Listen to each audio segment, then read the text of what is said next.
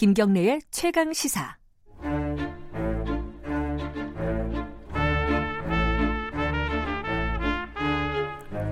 네, 수요일마다 돌아오는 최강 시사 영화 코너 스포일러입니다. 오늘도 최강희 영화 평론가 스튜디오에 나와 계십니다. 안녕하세요. 예, 안녕하세요. 제가 사실은 정치에는 크게 관심이 없는 사람이고, 예, 영화 영화를 좋아하는 사람인데, 진짜 관심 많으신 것 같아요, 영화에. 예, 영화는 네. 좋아하는데 네. 영화 코너가 이거 이게 문화를 얘기할 수 있는 코너가 이거 딱 하나거든요, 일주일 동안. 네, 네. 근데 이 영화 코너를 없앤답니다. 아, 예, 예. 얘기. 좋습니다. 예, 예. 그 뭐, 그 시사 프로그램에서 영화 코너를 네. 시도한다는 게 쉽지 않은 결정이었는데, 그래도 예. 뭐 지난 1년 동안, 네, 어, 좀 남다른 시도를 했어요. 근데 예. 역시 그 최강 시사도 그 이 시류에 편승하는구나.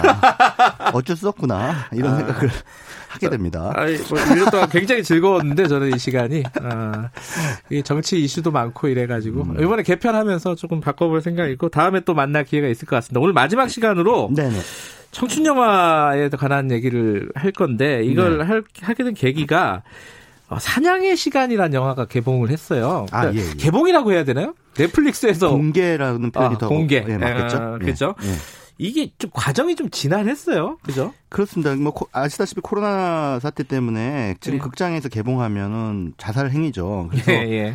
어 극장 대신 이제 그뭐 한참 밀어놓을 수는 없잖아요. 그렇다고 해서 예. 왜냐하면 다른 영화들의 라인업하고 충돌해 버리기 때문에 음, 음, 그 결정을 해야 된다는 말씀입니다. 네. 그래서 이제 사냥의 시간의 배급사가 어, 넷플릭스로 공개하는 것을 이제 결정을 했는데 문제는 뭐냐면 넷플릭스로 공개를 하면 전 세계로 다 풀려요. 음. 그뭐이 넷플릭스를 볼 수 있는 나라들은 다 볼 수 있는 상황이 되는 거죠. 그러니까 네. 물론 이제 사냥의 시간 제작사 입장에서는 좋죠. 근데 에, 이 원래 이제 사냥의 시간을 해외 배급하려고 하는 회사가 있었어요. 콘텐츠 판다라고. 음. 그 회사하고 해외 배급 그 계약을 맺었는데 그러면은 이제 회사 그 회사 콘텐츠 판다는 회사가 낙동강 오리알이 되지 않습니까? 네. 넷플릭스로 풀어버리면. 음. 그러니까 그래서 이제 그 상영금지 가처분 신청을 했는데 그게 인용이 또 되고 음. 뭐 이러면서 이제 그 법적 공방이 벌어지다가 결국은 이제 예, 합의를 했죠. 우여곡절 끝에 예, 예. 예, 넷플릭스에서 공개가 됐는데 예, 예. 근데 이제 그 영화로 가보면은요 네. 사실은 내용과 관계없이 네. 배우들이 네. 굉장해요. 그 요새 잘 나가는 소위 속칭 음. 잘 나가는 젊은 남성 배우들이 다 포진됐다. 그래서 네. 엄청 기대했어요, 저도. 그렇습니다. 이게 2010년 무렵에 개봉한 걸로 알고 있는데요. 네. 이 영화의 감독이 어, 윤성현 감독인데 예. 이분이 그 파수꾼이라고 하는 독립 영화 걸작을 내놨어요. 예, 그거 네. 굉장히 유명했었죠. 엄청 그죠? 냈죠. 예. 예. 그 뭐 아시는 분들은 다 아는 그런 영화입니다. 이재훈 씨가 맞습니다. 완전히 무명 시절에 네. 예. 그래서 그 영화를 통해서 발굴된 배우가 이재훈, 박정민 이 두 배우예요. 그러니까 지금은 뭐 굉장히 뭐 예. 원톱 배우로 스타가 됐죠. 예, 활약을 하고 있는 배우들입니다. 예. 그래서 이제 당연히 자기들의 출세작인데 예. 그 윤석현 감독의 차기작에 안 나올 이유가 없죠. 그렇죠. 보훈 차원에서도 나와야겠죠. 음. 그래서 이제 이번 사냥의 시간에 두 사람이 캐스팅이 됐고 또 기생충의 최우식 씨라든가 어 요즘엔 또 대세 배우죠 안재용 씨. 네. 어, 이런 배우들이 또 가세를 하면서 어, 이 네 명의 캐스팅만으로도 굉장히 화려한 그런 네. 진용을 보여주는데 문제는 어, 배우진만 화려하다는 거. 막상 뚜껑을 열어보면 영화는 어, 엄청나게 썰렁하다는 거. 네. 근데 이게 이제 요즘에 또 이 넷플릭스로 공개가 되면서 많은 분들이 보셨는데 어, 하나같이 이구동성으로 왜 이러냐 영화가 어, 이런 불만들을 이제 내놓고 있습니다. 저는 그 예. 영화를 주말에 네, 음. 보, 고 그런 생각이 들었어요.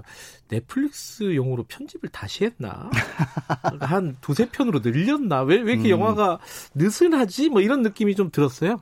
근데 어찌됐든, 네. 어, 굉장한 배우들이 포진해 있고 그 배우들, 젊은 배우들을 데리고 현재의 대한민국의 청춘들을 얘기하려고 했다는 게 감독의 말이에요. 그죠? 예, 맞습니다. 음. 근데 이제 이게 그 외피는 네. 약간 그 근미래를 배경으로 하고 있잖아요. 그렇죠. 지금 현재가 네. 아니라 한 10년 뒤, 20년 예. 뒤 요쯤인 것 같아요. 그뭐 네. 한국의 IMF가 다시 왔다라고 하는 어떤 가정이 좀 네. 있는 것 같아요. 그런 가상의 상황에서 또 뭐 총기 소지가 마음, 마음껏 될 수 있는 아, 미국인 줄 알았어요. 예, 예, 예.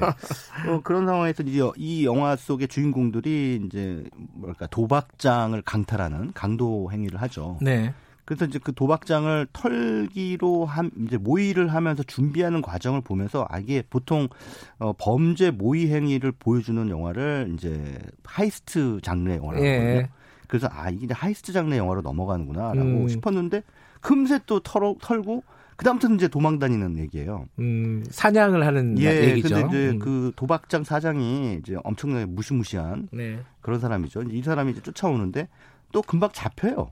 음. 잡히는데 이제 어, 도망가 봐라. 시간을 줄 테니까. 네. 그러면 내가 한번 쫓아가겠다라고 음. 이제 일종 게임을 이제 시작하는 거죠. 네. 그래서 이 네 명의 친구들이 어 그냥 뭐 영문도 모른 채 막 쫓겨 다니는데 쫓겨 다니는 그 행각이 보면 치밀하지가 않아요, 되게.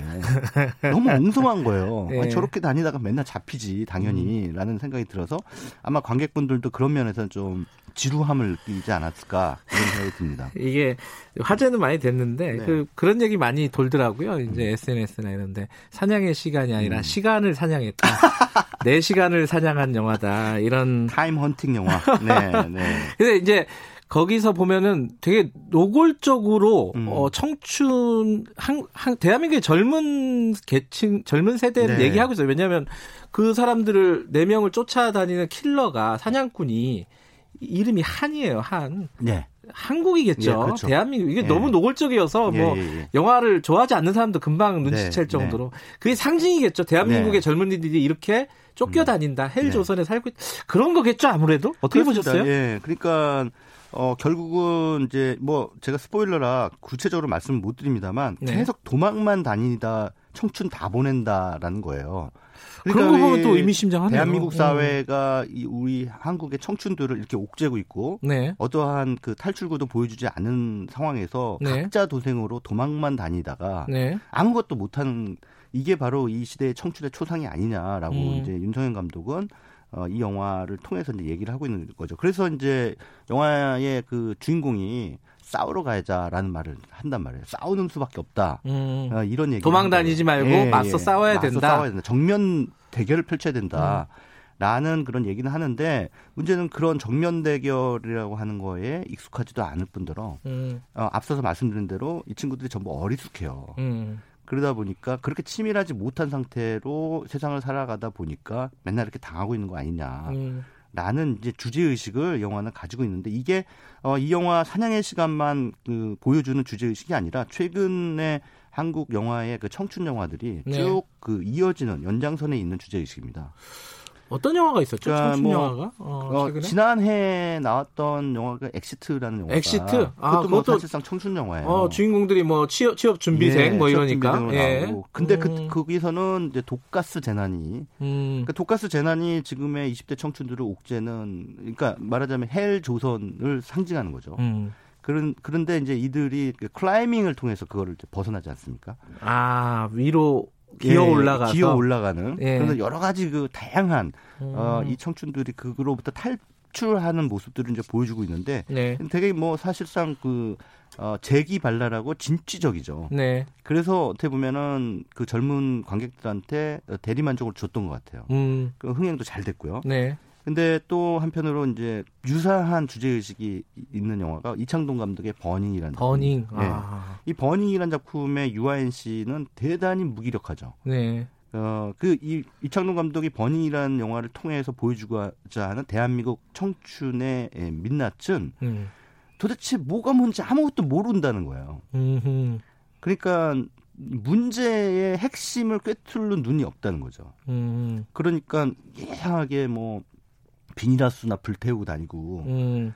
그 스티븐 연이라고 하는 이 그러니까 뭐 악당도 아니고 하여튼 상대역 예. 배우들이 나오는데 이 스티븐 연한테 질질 끌려다녀요 유아인 씨가 음. 그러면서 어 도대체 그 자기가 사랑했던 전종서 씨가 맡은 그 여성의 시- 행방은 어디로 갔는지 음. 도대체 그 손에 잡히는 게 아무것도 없는 그런 그 한치 앞도 내다볼 수 없는 안개 속 같은 예. 현실에서 헤매는 청춘이죠. 음. 근데 그런 그 유아인 씨의 모습을 보면 전체적으로 이 영화뿐만 아니라 또 그 수호 엑소의 수호나 류준열 씨 나왔던 그 글로리데이 같은 영화도 20살, 아. 20살 청춘들을 다루고 있는데 이거는 안 봤네요. 이 영화는 또 음. 어, 그 친구가 해병대 입대한다 그래서 포항에 예. 그 입대 이제 벼- 들어가는 거 배웅해주러 갔다가 거기서 이제 하룻밤 전날 노는데 어떤 그 사건이 모종의 사건이 앞에서 펼쳐져서 어 저 어떤 여성이 막 린치를 당하고 있다는 거예요. 네. 그래서 이제 그거를 구해주러 도와주러 갔다가 난데없이 살인 사건에 그 주범 두 명을 쓰고 음. 쫓겨다니는 그 친구들 얘기예요. 네. 근데 이것도 사실 어떻게 보면 사냥의 시간하고 좀 비슷한 그러네요. 예. 음. 그러니까 최근에 나온 한국 영화들의 대다 대다수가 다 아, 이 한국의 청춘들을 영문도 모른 채 쫓겨다니는 그런 캐릭터로 많이 그리고 있다는 건 의미심장한 거죠. 그러니까 시대를 반영을 하겠죠 아무래도. 예, 예. 그 근데 아까 말씀하신 엑시트는 조금 다르고요. 예. 어, 그거는 그런 어떤 어, 사고 재난 상황에서 예. 성장하는 그렇죠. 드라마잖아요. 사실은. 그거는 진취적으로 자기 자기의 를 옥죄나 덫을 빠져 나오는 얘기예요. 음. 그리고 또 뭐 여기 하나 적어놓으신 게 리틀 포레스트 그것도 이제 젊은이들이 나오는 영화 아니겠습니까? 네, 역시 그건 마찬가지로 약간 기- 결이 다른 것 같아요. 예, 그죠? 결이 다르죠. 류준열 씨하고 김태 근데 이 김태리 씨가 나온 영화인데 이 영화는 그 도시 생활의 어떤 형, 생존 경쟁 음. 이런 것들의 피곤함을 느낀 음. 청춘들이 이제 어, 시골에 가서 예. 전원 생활을 하는. 근데 이게 청춘들의 전원 생활이 흥행적으로 과연 매력이 있을까라고 예. 생각했는데 일본 원작을 이제 예. 리메이크한 거잖아요. 근데 당- 상당히 반향을 많이 불러일으켰습니다. 음, 오히려 지금 우리 젊은 사람들도 네. 그런 생활이나 그런 삶을 꿈꾸고 있다. 그렇죠. 그렇게 볼 수도 있을 것 같아요. 예, 그죠? 그러니까 지치고 힘들다는 거죠. 그죠. 예. 예. 그건 참 모든 사람이 마찬가지인데 네네. 젊은 세대들한테는 그게 감정의 폭이 더 커서 그런지 음, 그런 부분들 많이 느끼는 것 같아요. 그렇습니다. 근데 지금 요즘만 그런 게 아니라 사실 청춘 영화라는 장르는 옛날부터 있었잖아요. 뭐 제임스 딘의 예, 이유 없는 반항부터 네. 시작해가지고 한국 영화에서는 어떤 청춘 영화들이 예전에 있었을까요? 우리나라에서 소위 청춘 영화라고 분류할 수 있는 아마도 최초의 작품이 아닐까 싶은데요. 고 신성일 씨가 아, 나왔죠. 그 엄앵란 씨하고 아. 사랑에 빠졌어요. 이 영화 보면 이 찍으면서 맨발의 청춘 예, 김기덕 감독이 그러니까 지금 김기덕 감독 아닙니다. 예, 예. 동그 같은 이름인데요. 예. 그 김기덕 감독의 맨발의 청춘 이것도 당시 아주 굉장히 센세이션을 불러- 불러 일으켰죠. 저도 이걸 봤는데 지금하고 비교해도 네. 크게 정서가 다르지 않아요. 예. 근데 이제 당시- 다르지. 예. 이때 당시 맨발의 청춘은 1970년대 중반에 나왔는데 예. 그때는 아무래도 이제 막 급속도의 근대화, 압축 음. 성장 시대고 그러면서 이제 도시 안에 몰려든 여러 청춘 군상들 가운데 예. 계층들이 나누기 시작 나뉘주죠. 예. 그래서 여기 보면은 그 신성일 씨가 엄앵란 씨를 이제 사랑하는데 엄청나게 상류층 음. 딸로 나오죠. 네. 그리고 그 집에서는 쟤는 근본 없는 애다. 그래서 음. 이제 막 그 이 신성일 씨를 깔보고 구도 자체는 요즘 막, 요즘 막장 드라마랑 좀 네. 비슷한 구도죠. 그냥 뭐 어, 전형적인 어떤 음. 그 신분제 사회에서의 그 사랑 이야기입니다. 네, 네. 그런 거를 통해서 어떻게 보면은 당대 1970년대 중반의 한국 사회의 단면을 좀 엿볼 수가 있죠. 음. 어 그러면서 동시에 또 그 당시 비슷한 시기에 나왔 던 게 하길종 감독의 바보들의 행진인데 이거 뭐 걸작으로 평가되는 예, 영화잖아요. 걸작인데 그때 난도질을 당해서 그 필름을 다그 전부 예. 잘라버렸죠. 줄거리가 이어지지 않는다는. 예, 예, 예. 근데 어찌됐든 그 바보들의 행진은 예, 여기서 나오는 주인공들도 상당히 무기력하긴 하- 해요. 음. 그 그러면서 뭔가 이렇게 짓눌려 있는 그런. 음. 근데 당시 그 유신 독재 체제였고 네. 또 거- 그렇기 때문에 그, 그 시스템에서 어찌할 줄 모르고 그 군대에 꼭 가야 되는 그런 그 음. 청춘들의 어, 그런 무기력. 그러면서 이제 결국은 이제 사랑 그것만이 이제 정답이라고 생각하는. 음. 근데 한편으로 이제 영화 제목이 굉장히 역설적인 게 바보들이잖아요. 음. 그러니까 스스로들 자기들을 바보라고 예, 네. 부르는 거죠. 그러니까 이렇게 체제가 부조리한데 우리는 아무것도 할 수 없어. 그러니까 우리는 그냥 고래나 잡으러 동해로 가야 돼. 뭐 하는 그런 그, 어, 선문답 적인 그런 음. 이야기를 통해서 당대 사회의 답답함을 토로하는 그런 영화가 바보들의 행진이고요.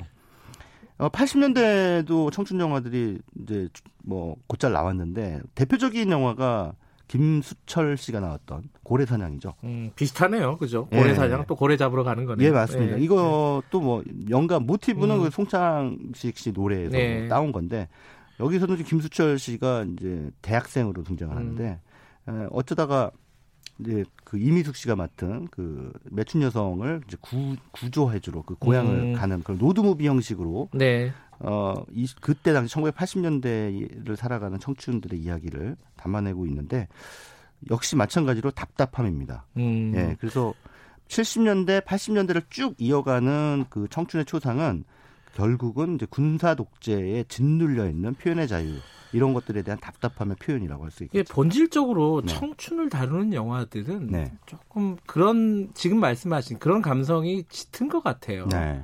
제가 지금 기억하는 가장 기억나는 청춘 영화는 비트. 아, 90년대. 역시 또 네. 정서가 비슷하잖아요. 네, 그죠? 비슷합니다. 네. 약간 이제 혼란스러운 상황 네.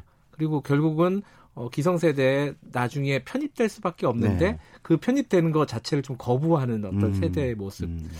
그런 것들이 어떤 청춘의 뭐, 물론 전부는 아닙니다, 그죠? 음, 음. 밝은 청춘도 있고 여러 가지 청춘이 있지만은 네. 어떤 한 단면이 아닐까 대한민국 사회. 물론 외국도 비슷한 것 같기도 하고요. 네. 아니 뭐 1년 정도 그 스포일러 그 네. 코너 진행하시니까 평론가 다 되셨네요. 말씀을 저보다 훨씬 더 잘하시는 것 같아요. 서당, 서당계 1년이면은 아, 영화를 하산, 할 때가 되셔서 코너를 접으셨군요. 아이고. 오늘 어, 마지막 시간이었는데 청춘 영화로 마무리하니까 그래도 뭐랄까요? 좀 따뜻하다고 할까요 느낌이? 자 그동안 고생하셨고요. 네. 앞으로 종종 뵐 날이 있을 겁니다. 오늘 고맙습니다. 예, 감사합니다. 네, 영화 평론가 최광희 평론가였습니다. 자 지금 시각은 8시 46분입니다.